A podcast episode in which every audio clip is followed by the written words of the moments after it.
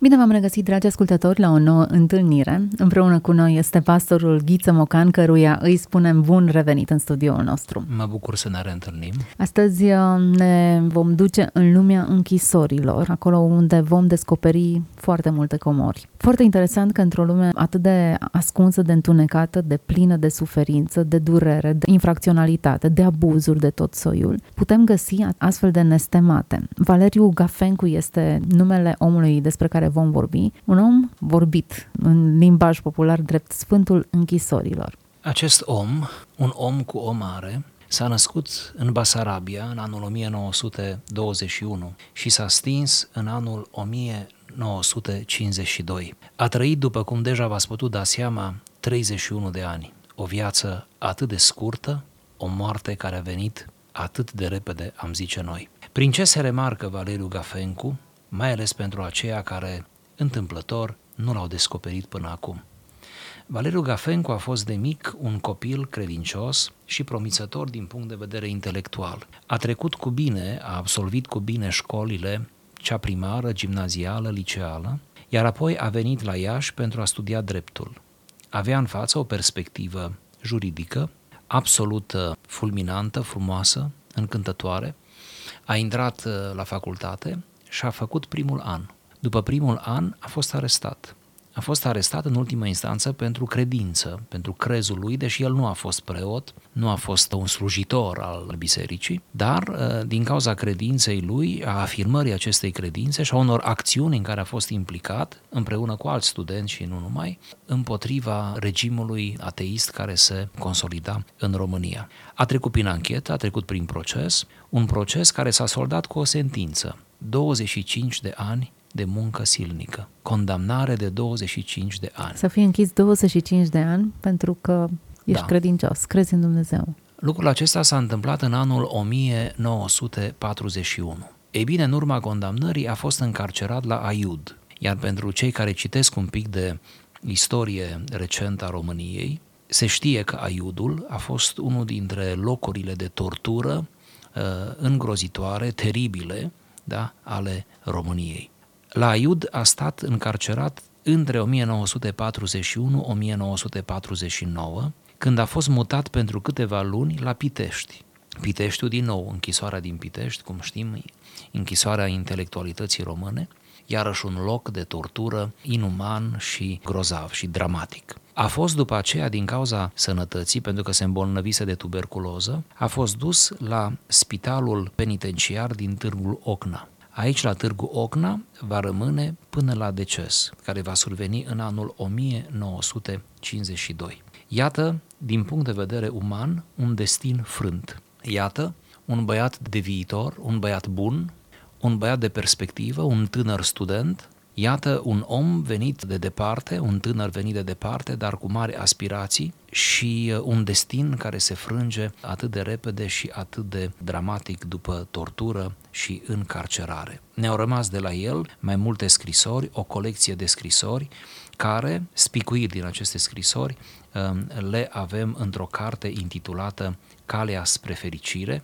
iar titlul nu este întâmplător, pentru că în aceste scrisori e vorba despre fericire, scrisori pe care el le-a scris în corespondență cu familia, cu mama și cu surorile lui. Să mai menționăm că tata nu mai era, pentru că tatăl fusese ridicat din Basarabia și trimis în Siberia, de unde nu se va mai întoarce niciodată. Asta pe vremea când el, Valeriu, era copil. Așadar, haideți să ne apropiem de textul pe care l-am propus, care e un text desprins din scrisorile acestuia. Iată ce scria Valeriu Gafencu din Aiud la 3 iulie 1942. Rugați-vă lui Dumnezeu și credeți nelimitat. Eu sunt mulțumit sufletește și împăcat cu mine însumi. Nu vă mint. E realitatea sufletului meu care și-a găsit pacea în înțelepciunea și ajutorul atotputernicului Dumnezeu. Cred că numai în adevărul evanghelic își poate găsi omul liniștea de suflet. Dragele mele surori, vă rog, păziți-vă de păcat, trăindu-vă viața în curăție. Numai așa veți birui. Pare a fi o scrisoare pe care a scris-o din, eu știu, o mănăstire undeva liniștită sau o locație pe malul mării, în sau, niciun ca caz să fii mai, aiud. mai modern, în concediu, într-un concediu reușit, nu? Într-un loc al, al odihnei și al tihnei. Acum, dacă ne gândim că a scris în 3 iulie, când sunt temperaturi caniculare, la atmosfera dintr-un penitenciar, e interesant să poți să spui, nu vă mint, sunt mulțumit sufletește și împăcat cu sufletul meu. Ce lecție, nu? E clar că omul acesta a găsit ceva, ceva ce lipsește multora. Și în același timp, cred că atitudinea aceasta trage un puternic semnal de alarmă vis-a-vis de modul în care am răsturnat ceea ce ne-ar da cu adevărat pace și autenticitate. Cum e posibil ca Valeriu Gafencu, ca să continui ideea, să găsească mulțumirea sufletească între zidurile reci ale închisorii, în tortură, în batjocoră, știind bine că ești condamnat de la 25 de ani de închisoare, în vreme ce tu n-ai făcut nimic, nimic vrednic de condamnare. Nimic greșit n-ai făcut, pentru că el a făcut ceva, dar a făcut într-o bine, într-o promovare a credinței. Cum e posibil? Cum e posibil să ajungi la o asemenea înțelegere a lucrurilor? Iată o întrebare care ar trebui să ne răscolească pe fiecare dintre noi, în condițiile în care noi, în libertate, cu resurse la îndemână, suntem într-o permanentă căutare a stării de bine, a stării de fericire. Vom vedea în alte fragmente din scrisori cum apare în mod recurent ideea de fericire, cuvântul fericire. Acum, cred că se și explică. Numai în adevărul evanghelic își poate găsi omul liniștea de suflet. Da. Pacea a găsit-o în adevărul care te face liber, indiferent de zidurile închisorii în care te găsești sau conjunctura da. nedreaptă în care ai Care ajuns. dovedește încă o dată adevărul potrivit căruia e mai important ce se întâmplă în tine decât ceea ce se întâmplă Exact. în, Exact. în exteriorul tău sau cu tine. Haideți să mai lecturăm un uh, paragraf din scrisorile atât de miezoase ale lui Valeriu Gafencu. Acum un paragraf mai lung dintr-o scrisoare de la Iud, 25 mai 1945. Meditați în chipul cel mai serios. În fața fiecăruia stă mormântul. Trecem prin viață ca niște simpli călători către patria cerească. După felul cum vom trăi aici pe pământ, așa ne va fi dincolo, suferință sau fericire eternă. Nu căutați să vă îmbâxiți mintea cu felurite cunoștințe inutile din această lume, căci asta nu zidește sufletul cu nimic. Vă doresc în modul cel mai serios, faceți-vă un examen de conștiință cât mai emănunțit. Cercetați-vă bine viața. Adânciți-vă în interiorul ființei voastre și cunoașteți-vă pe voi înșivă cu păcatele și greșelile săvârșite în viață. Niciodată nu e prea târziu dar nu amânați nici măcar o zi. Vă vorbesc ca fiu și ca frate al vostru, cu toată iubirea și încrederea pe care o împărtășesc pentru voi. Vorbesc cu toată convingerea sufletului, nu din cărți, ci din propria am trăire, din acești ultimi ani, cei mai serioși și mai însemnați din viața mea, care pentru mine înseamnă totul, dar absolut totul. Mulțumesc din toată inima bunului Dumnezeu pentru suferința ce mi-a trimis-o. Căci prin suferință mi-am purtat lumina sufletului și am găsit calea vieții. Vă rog din suflet, citiți Biblia. În fiecare seară, înainte de a vă culca, în jurul mamei, strângeți-vă și voi, copile scumpe ale inimii mele, și cu seninătate reculegeți-vă în câteva momente și citiți câte un capitol din Evanghelie, un capitol din epistole și câte un psalm. Cu multă evlavie apoi faceți-vă rugăciunea de seară. E mult mai bine primit de Dumnezeu rugăciunea în comun, pentru că sufletele toate se întâlnesc în același duh și se înalță spre cer cu multă cucernicie și tărie. Iubiți-vă mult, mult. Spuneți-vă singure uneia alteia greșelile, cu dragoste. Ajutați-vă mereu. Iubitele mele, ar fi cel mai mare și mai frumos lucru pe care l-ați realiza, o familie creștină. Orice inimă necăjită să-și găsească mângâierea între voi. Un strigăt de iubire. Aș vrea să vă iubiți, să treceți peste orice bariere. Totul pare nesemnificativ și efemer în comparație cu eternitatea. E un glas aproape profetic, pentru că să nu uităm de la cine vine și în ce context vine glasul acesta. Să nu uităm cine este expeditorul acestei scrisori. Valeriu Gafencu tocmai se afla deja de câțiva ani în închisoare, a intrat în 41, cum am zis, această scrisoare e din 45, el deja avea experiența carcerală. Se acomodase, dacă putem vorbi de o acomodare în, în spațiu carceral și cumva citim printre rânduri o îngrijorare a celui din închisoare pentru cei de acasă, mai degrabă cele de acasă, e vorba de mama și surorile lui. Citim această îngrijorare cumva uh, legată de starea lor sufletească, legată de înțelegere, de atmosfera dintre ele. Și Gafencu, uh, Valeriu, dorește ca să le știe bine.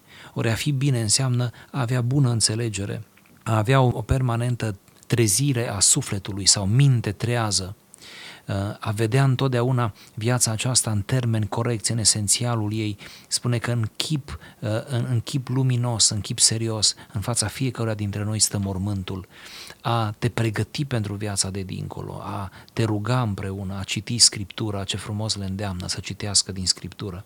Uh, toate aceste exerciții spirituale, nu? Săvârșite împreună. Cât au fost patru ani până în acest punct?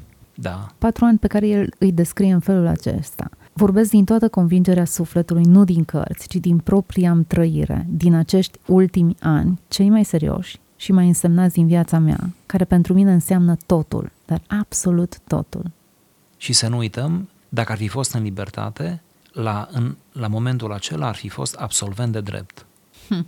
Acești patru ani au însemnat o poveste tulburătoare de dragoste, o aventură pe care a avut-o, o faptă eroică ce a însemnat tortură, suferință, umilință, da. zidurile unei închisori pentru o pedeapsă nedreaptă și absurdă.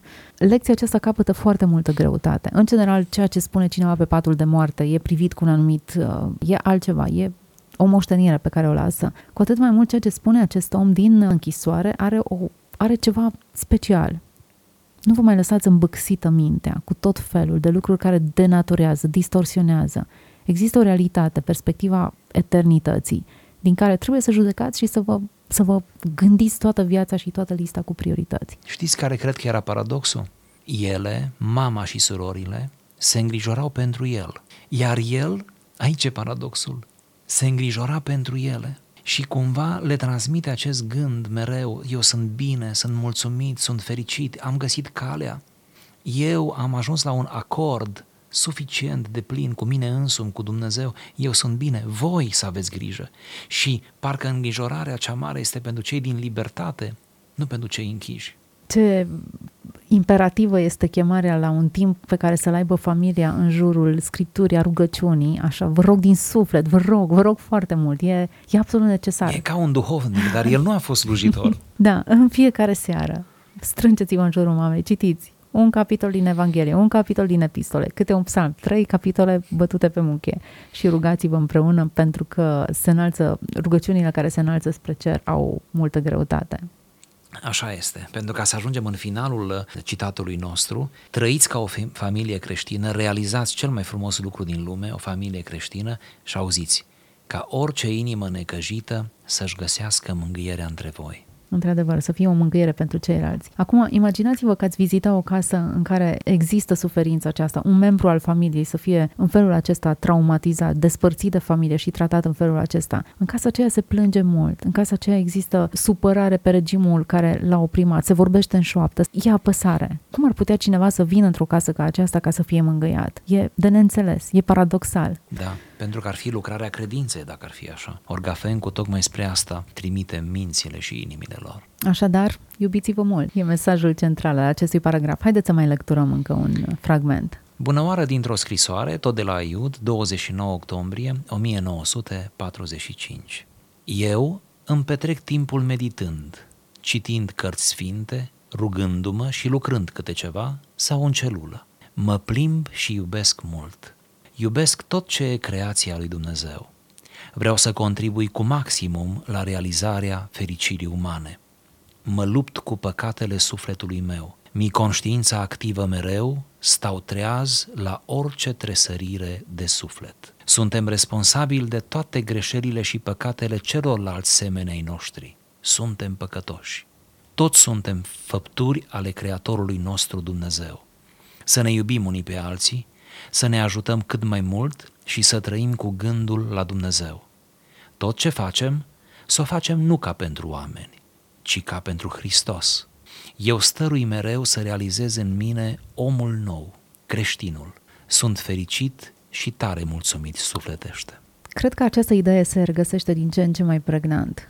Stăm de vorbă cu un om care e fericit, mulțumit, e împăcat cu el însuși, ceea ce e un mare lucru. În câte situații oare nu există această conflictualitate interioară? Da, eu am citit întregul volum, această colecție de scrisori și pot să vă certific Ceea ce apare recurent este conceptul de fericire. Și numai un pic și el din nou spune, sunt fericit. Și apoi merge mai departe, vreau ca voi de acasă să fiți fericiți. Interesant. Și vreau chiar mai mult ca lumea întreagă să fie fericită. Și zice, cum spune aici, vreau să lucrez la fericirea lumii. Uh, oare nu uh, Steinhard îl numea pe el uh, Sfântul Închisorilor, dacă nu Ba mă da, înșel? cred că da. Cred că da. Pentru că ei s-au întâlnit. Tocmai da. Steinhard, care a scris celebrul jurnal al fericirii, relatează exact aceeași experiență a închisorii. Deci deținuții au fost bântuiți de fericire. Noi mai puțin, nu? Există aici un paradox. Eu nu cred că este o formulare sau o dorință de a liniști pe cei de acasă sau vrea să pară triumfalist sau ca un băiețel care se lovește la genunchi și trage aer în piept și spune n-am nimic, cu toate că îi zvâcnește genunchiul de durere. Nu cred că este atitudinea aceasta. Eu cred că e autentic atunci când spune toate lucrurile Da, acestea. așa cred și eu. Pentru că ei au ajuns în starea, cei care au suferit pentru credință în felul acesta, să nu se mai poată minți, să nu mai recurgă la forme din acestea de duplicitate, de, de a transmite un alt lucru decât, decât cel care îl avea în suflet. Adică poate că sunt momente în care îți dă mâna să fii duplicitar, dar nu în fața morții și nu în perspectiva torturii. Sigur. Acolo nu se mai joacă teatru. Mai ales că pentru ei fiecare zi putea să fie ultima. Ei erau foarte conștienți de asta, pentru că se murea în dreapta, în stânga, știm bine și din alte memorii ale altora. Pe de altă parte și starea sănătății sale, chiar dacă nu în punctul acesta, în ce an e, 1945, În 45. mai avea încă șase ani, dar uh, în urma torturilor și a regimului, eu nu Dar cred totuși că el să nu era uităm că în 49 înfloritor. el va fi internat la Târgu Ocna, deci e posibil că în 45 Deja deja, să fie avut. să fie deja instalată boala. Da.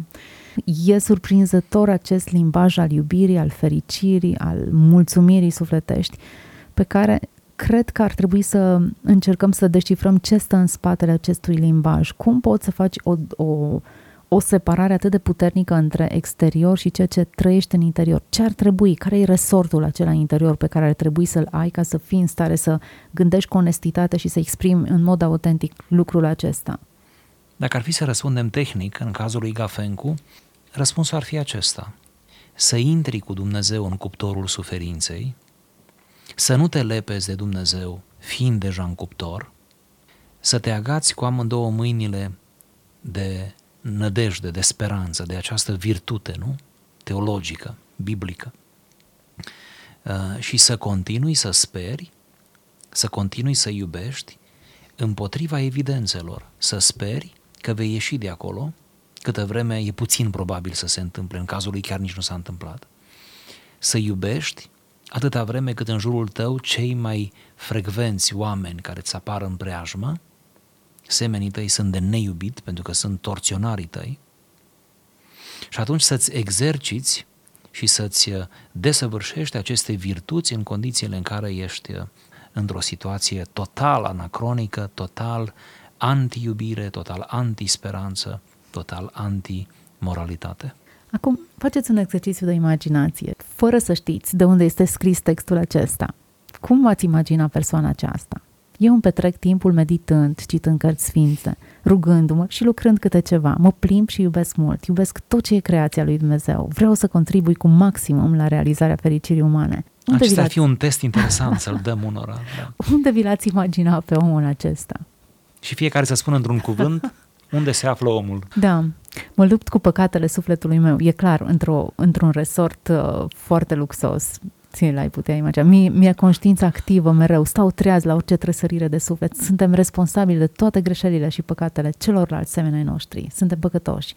Toți suntem făpturi ale Creatorului nostru. Interesant să lecturăm textul din perspectiva aceasta, fără să încercăm să facem abstracție de condițiile în care el trăiește, l-am plasat într-un total alt decor.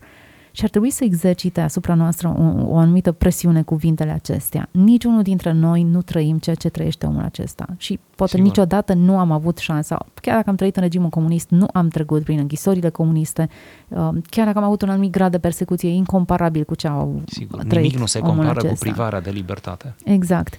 Iar omul acesta încheie paragraful pe care l-am lecturat, sunt fericit și tare mulțumit sufletește. Noi cred că ar trebui să facem o ajustare la modul în care ne raportăm la noi înșine, la Dumnezeu, la oameni și la ceea ce trăim. Exact. Să mai citim ceva? Să mai citim ceva. Un fragment un pic mai lung, vi-l propun, dintr-o altă scrisoare, tot de la Iud, 29 ianuarie 1946.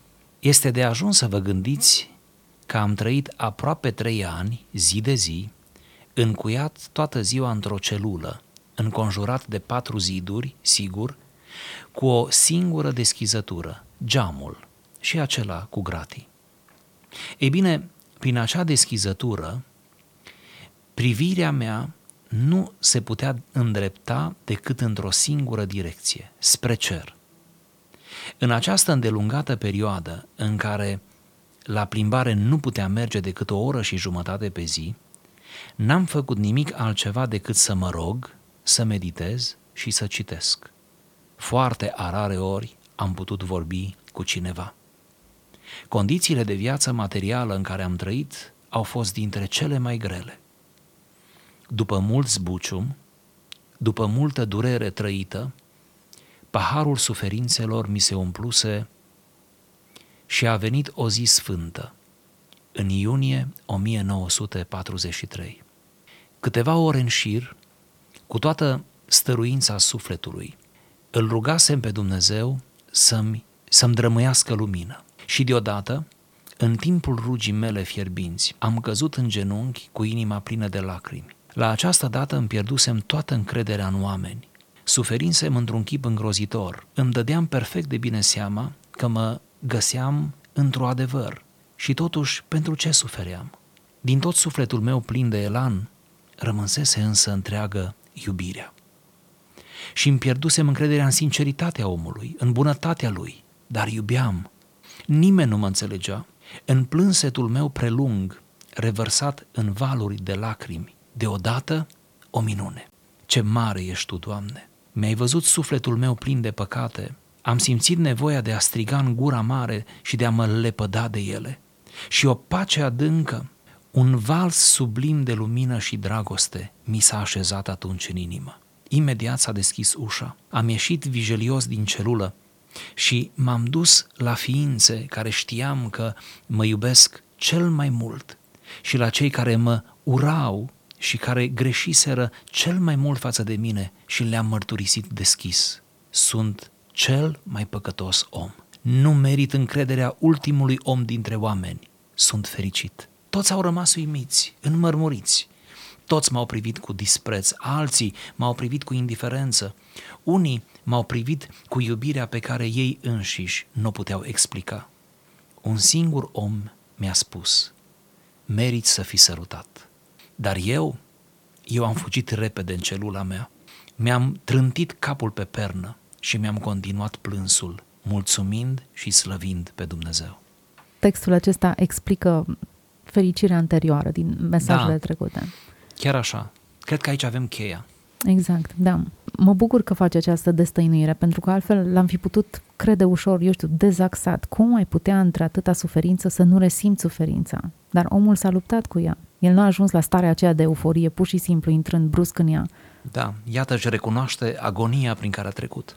Ceea ce e autentic, 100%. Oricare dintre noi am fi expuși unui astfel de tratament, am trăit acel zbucium, acea durere, acel pahar al suferințelor acel inevitabil de ce am ajuns, de ce mi se face nedreptatea aceasta, ce, ce s-a întâmplat până la urmă de am ajuns aici, nedumerirea, perplexitatea în fața unei astfel de enormități.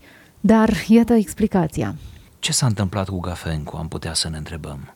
Ei bine, acest mare om, mare creștin, a avut parte de o revelație. A avut parte de un moment în care Dumnezeu, în chip tainic, dar atât de profund și de autentic, a coborât la el a coborât în celula lui, în inima lui și l-a făcut să înțeleagă realități ascunse de mintea lui până atunci. A turnat în inima lui iertare, a turnat iubire, o atât de mare iubire încât să reținem gestul.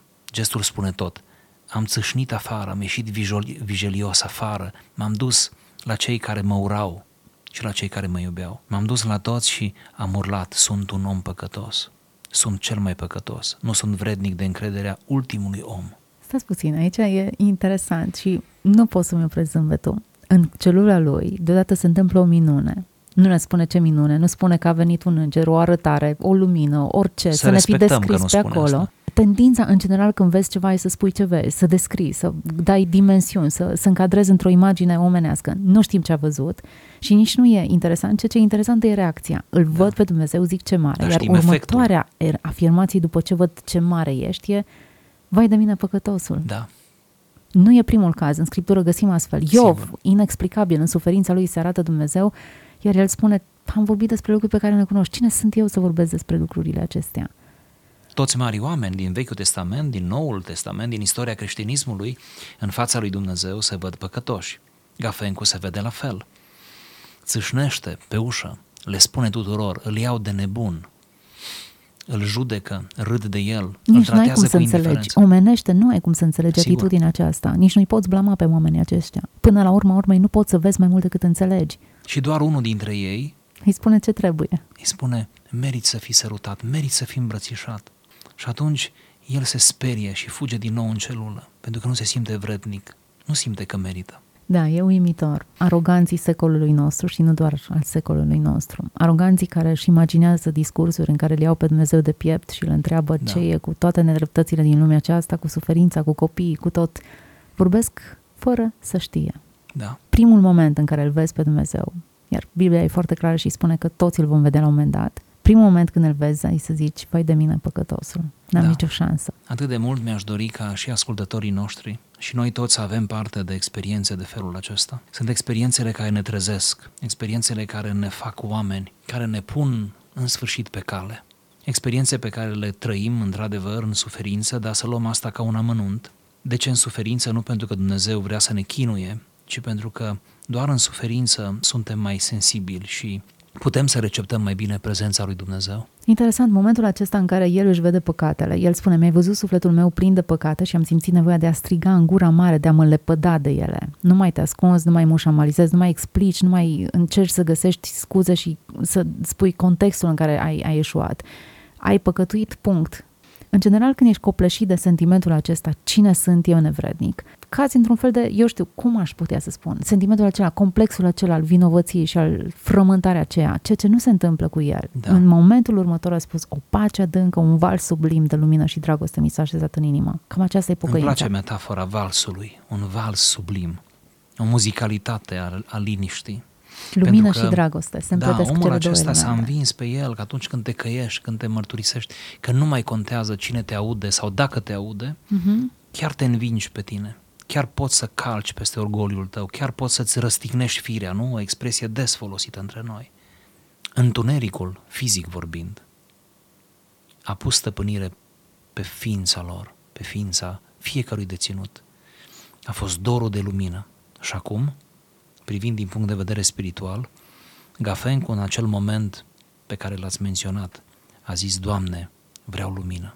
Nu aceasta fizică o vreau, ci lumina aceea pe dinăuntru, care să lumineze fiecare ungher a ființei mele, a cugetului meu, a vieții mele.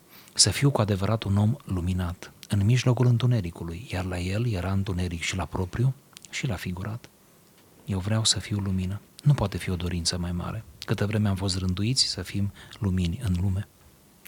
Încheiem așadar cu această rugăciune și poate că fiecare dintre noi ar trebui să ne găsim acel liniște, acel moment de singurătate în care să-i spunem lui Dumnezeu, vreau lumină, cu orice chip, chiar vreau lumină. Astăzi am vorbit despre Valeriu Gafencu, așa numitul sfânt al închisorilor, un tânăr care a murit în închisoare în perioada comunistă, dar care ne-a lăsat această moștenire și declarație de credință. A înțeles ce înseamnă să fii fericit. Mulțumim tuturor celor care ne-au ascultat până la această oră. Mă rog ca Dumnezeu să ne dea tuturor lumină.